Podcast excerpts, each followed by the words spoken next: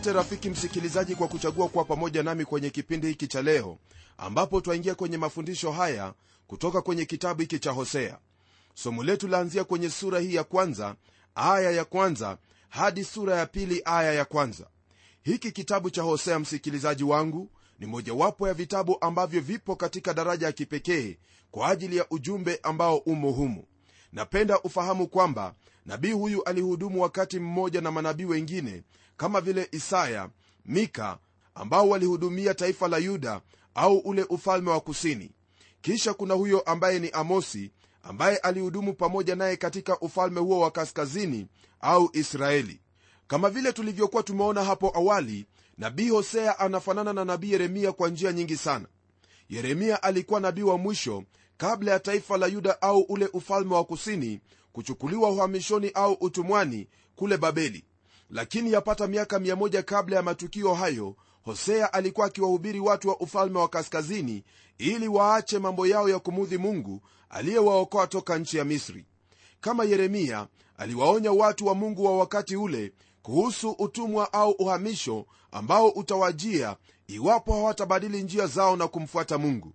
Watu hao wawili msikilizaji yani yeremia pamoja na nabii hosea walinena kutoka kwenye mioyo yao mioyo iliyokuwa imeumizwa na kuchibuliwa kwa ajili ya uhusiano wa watu wa mungu na mungu mwenyewe.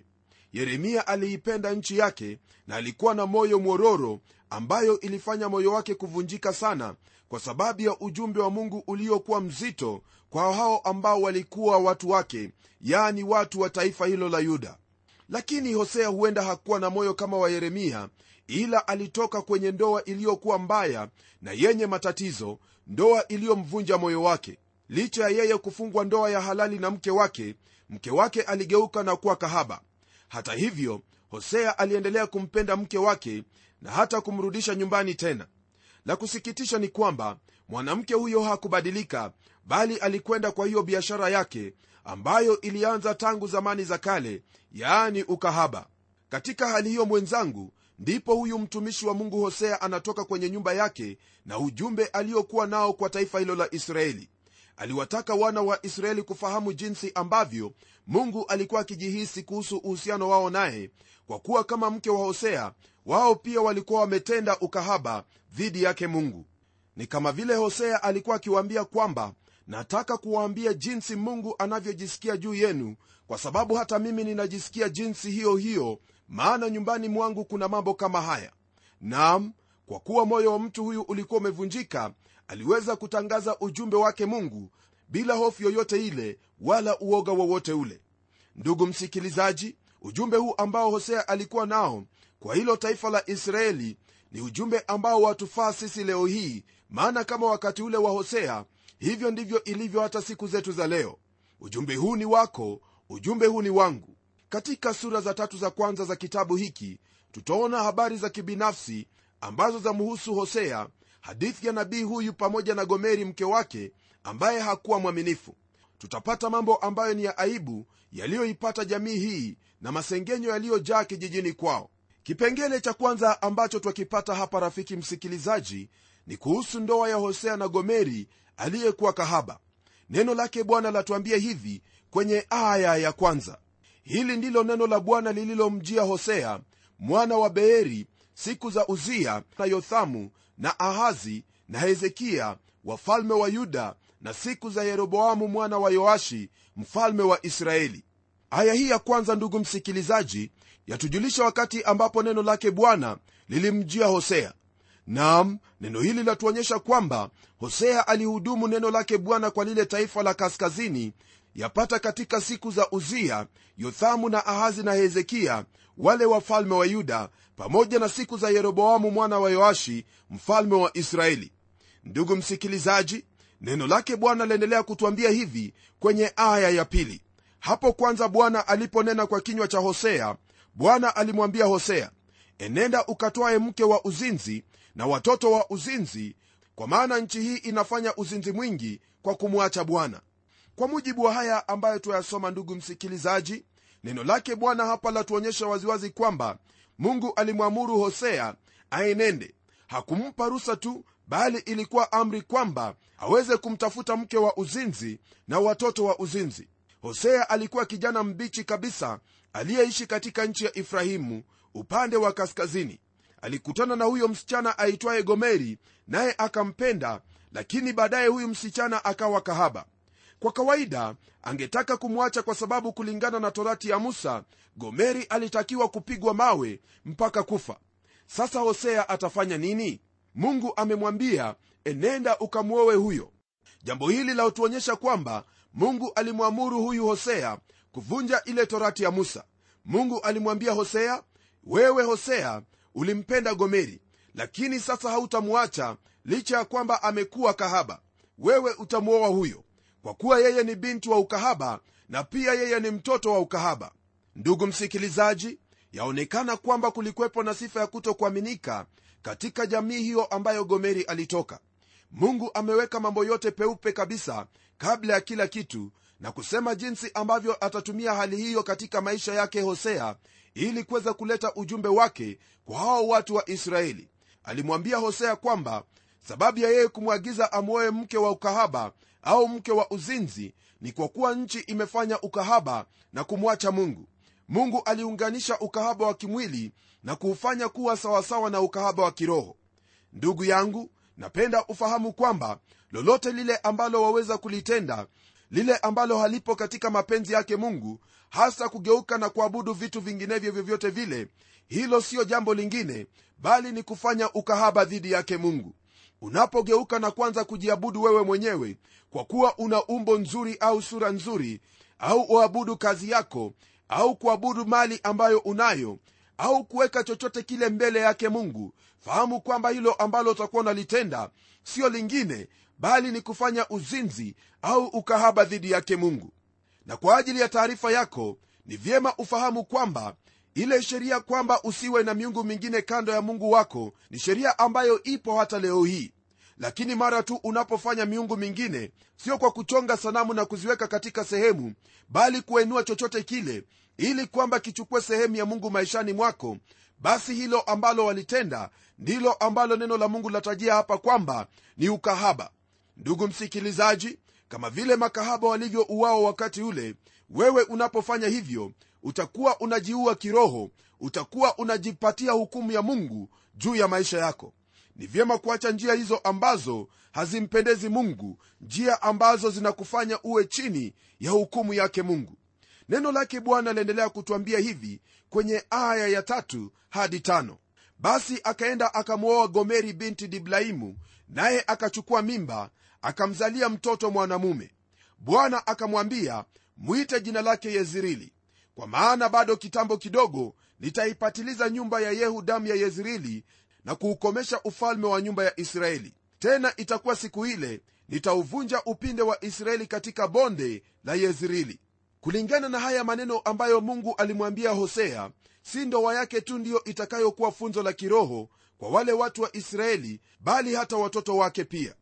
Yezreeli ndilo jina la mtoto wa kiume na maana yake ni kwamba mungu atatawanya kwa kuwa mungu alisema ataipatiliza damu ya yezrili yezrili ni jina la mji na pia bonde ambalo lajulikana sana kama bonde la megido.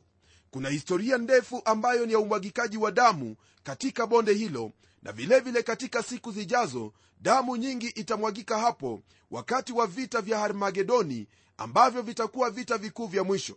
Kile ambacho pia napenda kutajia hapa ni kwamba neno la mungu latajia habari za yehu yehu aliagizwa na mungu kuweza kuangamiza nyumba ya ahabu lakini yeye alifanya hivyo kwa hasira na kwa kujilipizia kisasi.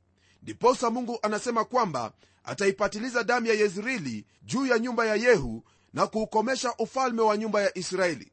Hiyo ina maana kwamba mungu atahukumu hiyo nyumba ya huyo mfalme yehu na kuiangamiza kabisa na kuiondoa mamlakani jambo ambalo lilifanyika baadaye nitakuuliza usome kile kitabu cha wafalme wa pili sura ile ya 9 hadi 13 ili uweze kupata maelezo zaidi kuhusu hili ambalo neno la mungu latajia hapa kwenye aya hizi ambazo tumesoma yani aya ya tatu kwenye sura ya kwanza ya hiki kitabu cha hosea hadi ile aya ya tano. Neno lake bwana liendelea kwa kutwambia hivi kwenye aya ya sita. Akachukua mimba tena akazaa mtoto mwanamke bwana akamwambia mwite jina lake loruhama kwa maana sitarehemu nyumba ya israeli tena nisije nikawasamehe kwa njia yoyote. Baada ya mkewe hosea kumzaa yezrili alichukua mimba na kuzaa huyo binti ambaye mungu aliagiza kwamba aitwe loruhama ambalo lina maana kwamba hakujua huruma ya baba. Si kwamba mtoto huyu alikuwa yatima bali baba yake ndiye hakujulikana. Hii yaonyesha mambo ya aibu yaliyokuwa yanatendeka katika nyumba ya hosea mungu anawaambia watu wa ufalme wa kaskazini kwa njia ya hali hiyo kwamba kwa kuwa walikuwa wakiabudu sanamu hawatajua huruma zake kwa sababu yeye siyo baba yao. Nam hili ni jambo ambalo ndugu msikilizaji limezua maswali mengi na mjadala huu na mjadala ambao wauliza iwapo mtu yaweza kuikosa neema yake mungu. Ninaamini kwamba mtu anaweza kuikataa neema yake mungu kiasi cha kuto kuwepo nafasi yoyote ile maishani mwake kwa hiyo neema kujidhihirisha tena. Lakini mtu anapojisikia na kuikubali neema hiyo ifanye kazi ndani yake basi mungu anaweza kumwokoa hata akiwa na dhambi mbaya kiasi gani. Tena neema ya mungu ni ya milele. Lile ambalo hasa lipo hapa ni kwamba tayari mungu amekwisha kunena na watu wake na kuwaambia kwamba kuna hiyo hukumu ambayo nitaileta. Na kile ambacho wahitaji kufanya ni kumwamini yesu kristo awe bwana na mwokozi wako nayo na hiyo hukumu haitakuwa na nafasi maishani mwako bali neema na rehema yangu ndiyo itakayokufunika. Lakini iwapo baada ya mungu kunena nawe kwa jinsi hiyo na hivyo ndivyo ambavyo amenena nasi nawe ukakataa kupokea neema hiyo hakuna lingine lolote lile bali ni kuikosa hiyo neema ya mungu au huruma zake ambazo zipo kwa wingi. Je ndugu msikilizaji iwapo utakuwa umepanda ndege na kisha ndege hiyo iwe kwamba yaanguka na umepewa lile mwavuli ili kwamba uruke nalo. Iwapo utakataa kupokea hilo mwavuli basi ndege hiyo itakapoanguka wewe utaangamia katika ndege hiyo. Hautaangamia kwa sababu hakukuwepo na uokovu wako lakini utaangamia kwa kuwa ulikataa kupokea hicho ambacho kingelisalimisha maisha yako. Na hivyo ndivyo ilivyo kwa mtu yeyote yule anapokataa neema yake mungu maishani mwake neema ambayo ii katika kristo yesu huyo anapohukumiwa na mungu basi haiwi kwamba uokovu haukuwepo bali huwa kwamba alikataa neema yake mungu. Lakini ndugu yangu kwa nini uangamie? Kwa nini kuikosa hiyo huruma yake mungu? Na huku yeye ni mungu mwenye huruma nyingi mno.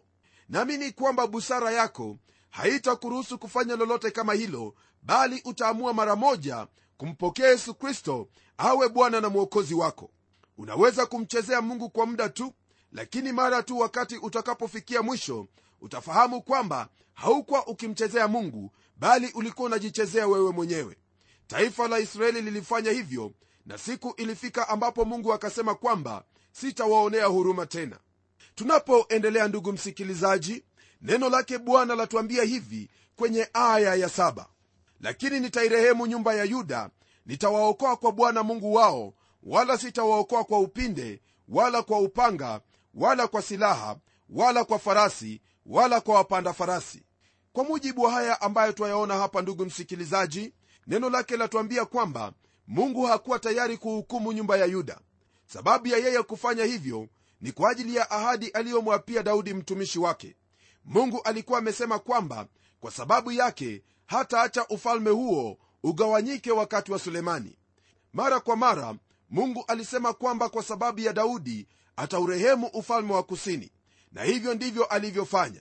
Rafiki yangu hili ambalo twalisoma hapa kuna matukio yake kwenye sura ya 37 ya kitabu cha nabii isaya na kile kitabu cha wafalme wa pili sura ya 19 nayo haya nitakuomba uyasome kusudi uweze kupata kile ambacho neno lake mungu lanena hapa kuhusu huruma zake mungu alizokuwa nazo juu ya taifa hilo la yuda au nyumba ya yuda.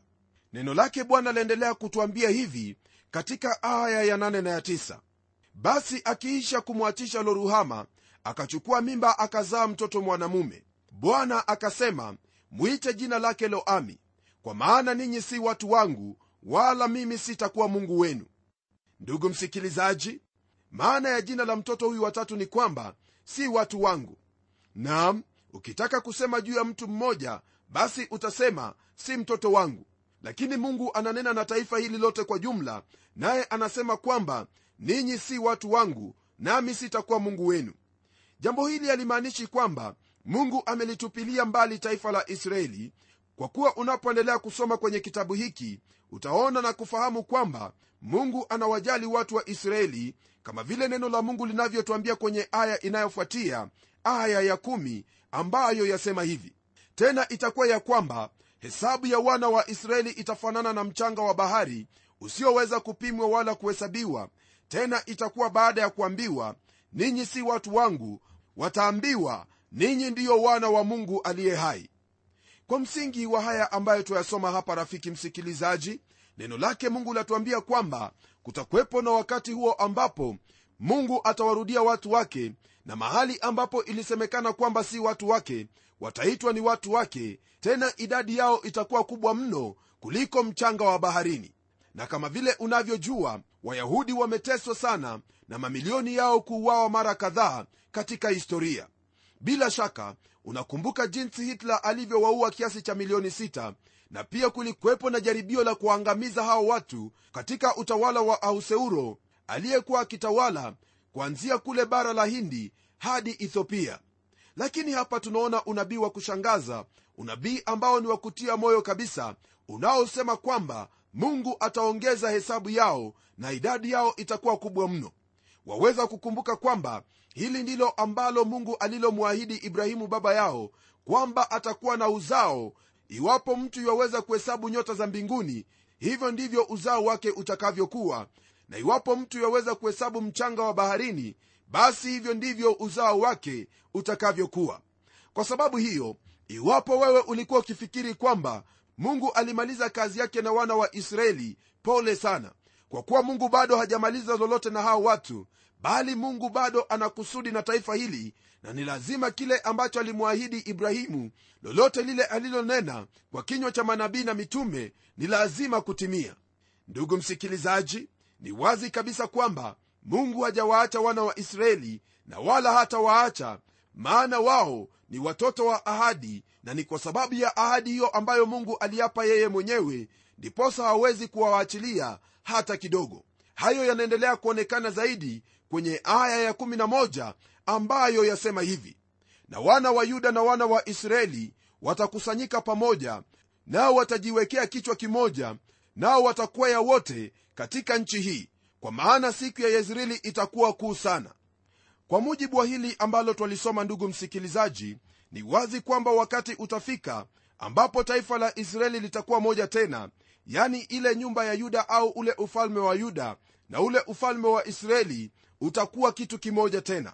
Hilo taifa litakuwa moja na kwa sababu hiyo hakuna msingi wa kusema kwamba kuna kabila kumi za israeli ambazo zilipotea na pia ukikumbuka kwenye kile kitabu cha yeremia neno lake bwana latuambia kwamba yule aliyemtawanya israeli atamkusanya.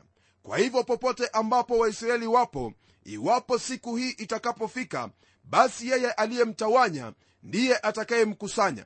Maana kule ambako alimtawanya yeye mwenyewe anafahamu na wakati huo utakapofika anajua jinsi ambavyo atamkusanya tena. Neno hili pia liendelea kwa kutwambia kwamba watajiwekea kichwa kimoja. Hili ambalo twalisoma hapa ni jambo ambalo halipo leo katika israeli kwani hata katika utawala uliopo wote hawakubaliani katika ule uongozi.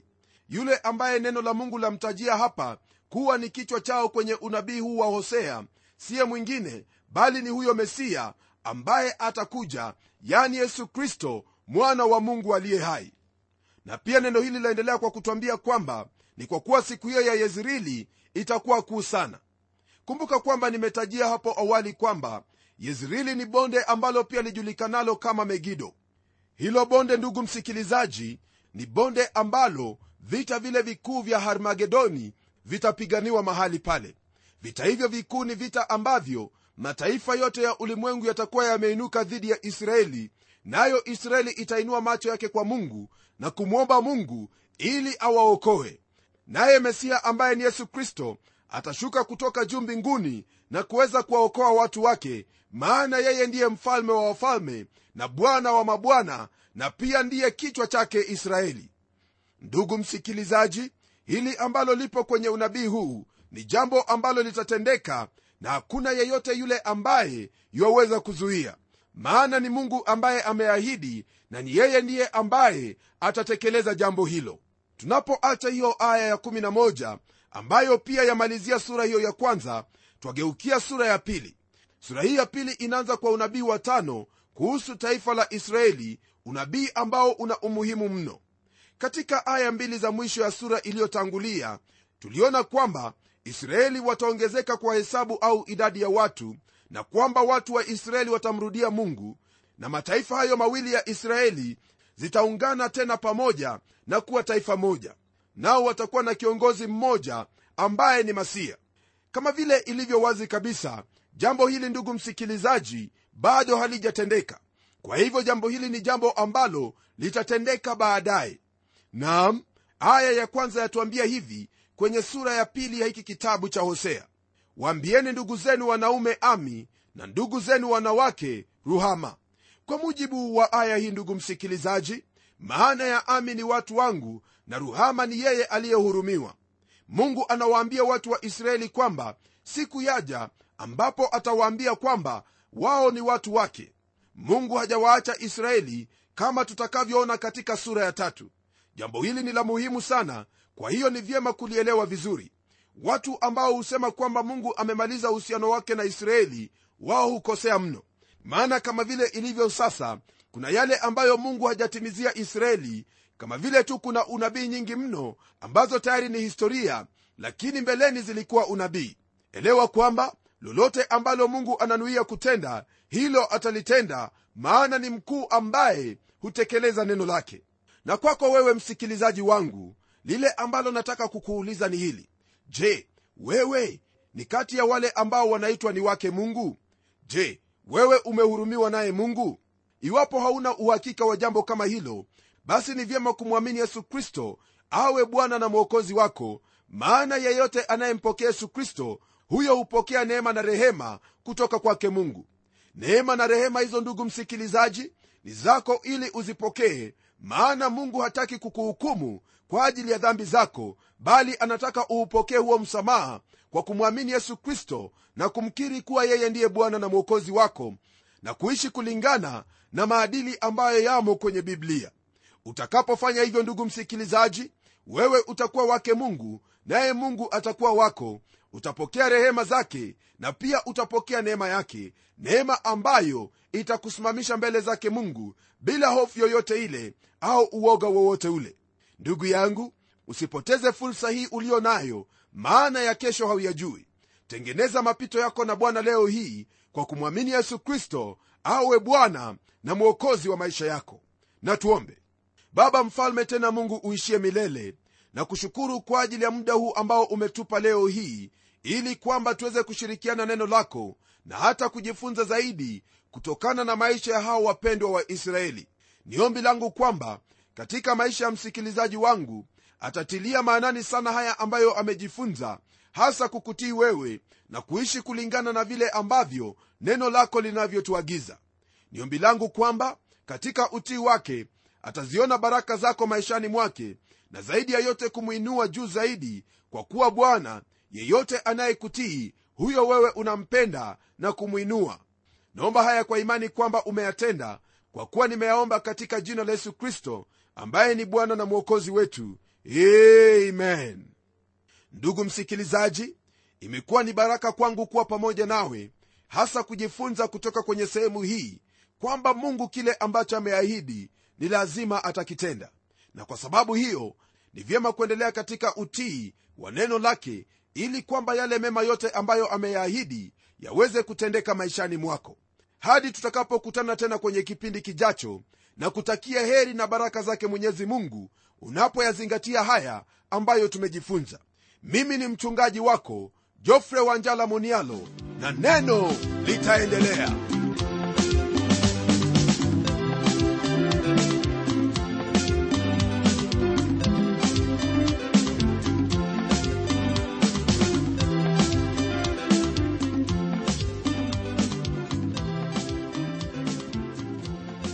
asante sana msikilizaji wangu kwa kuwa pamoja nasi na iwapo una swali au pendekezo tafadhali tuandikie barua ukitumia anwani ifuatayo.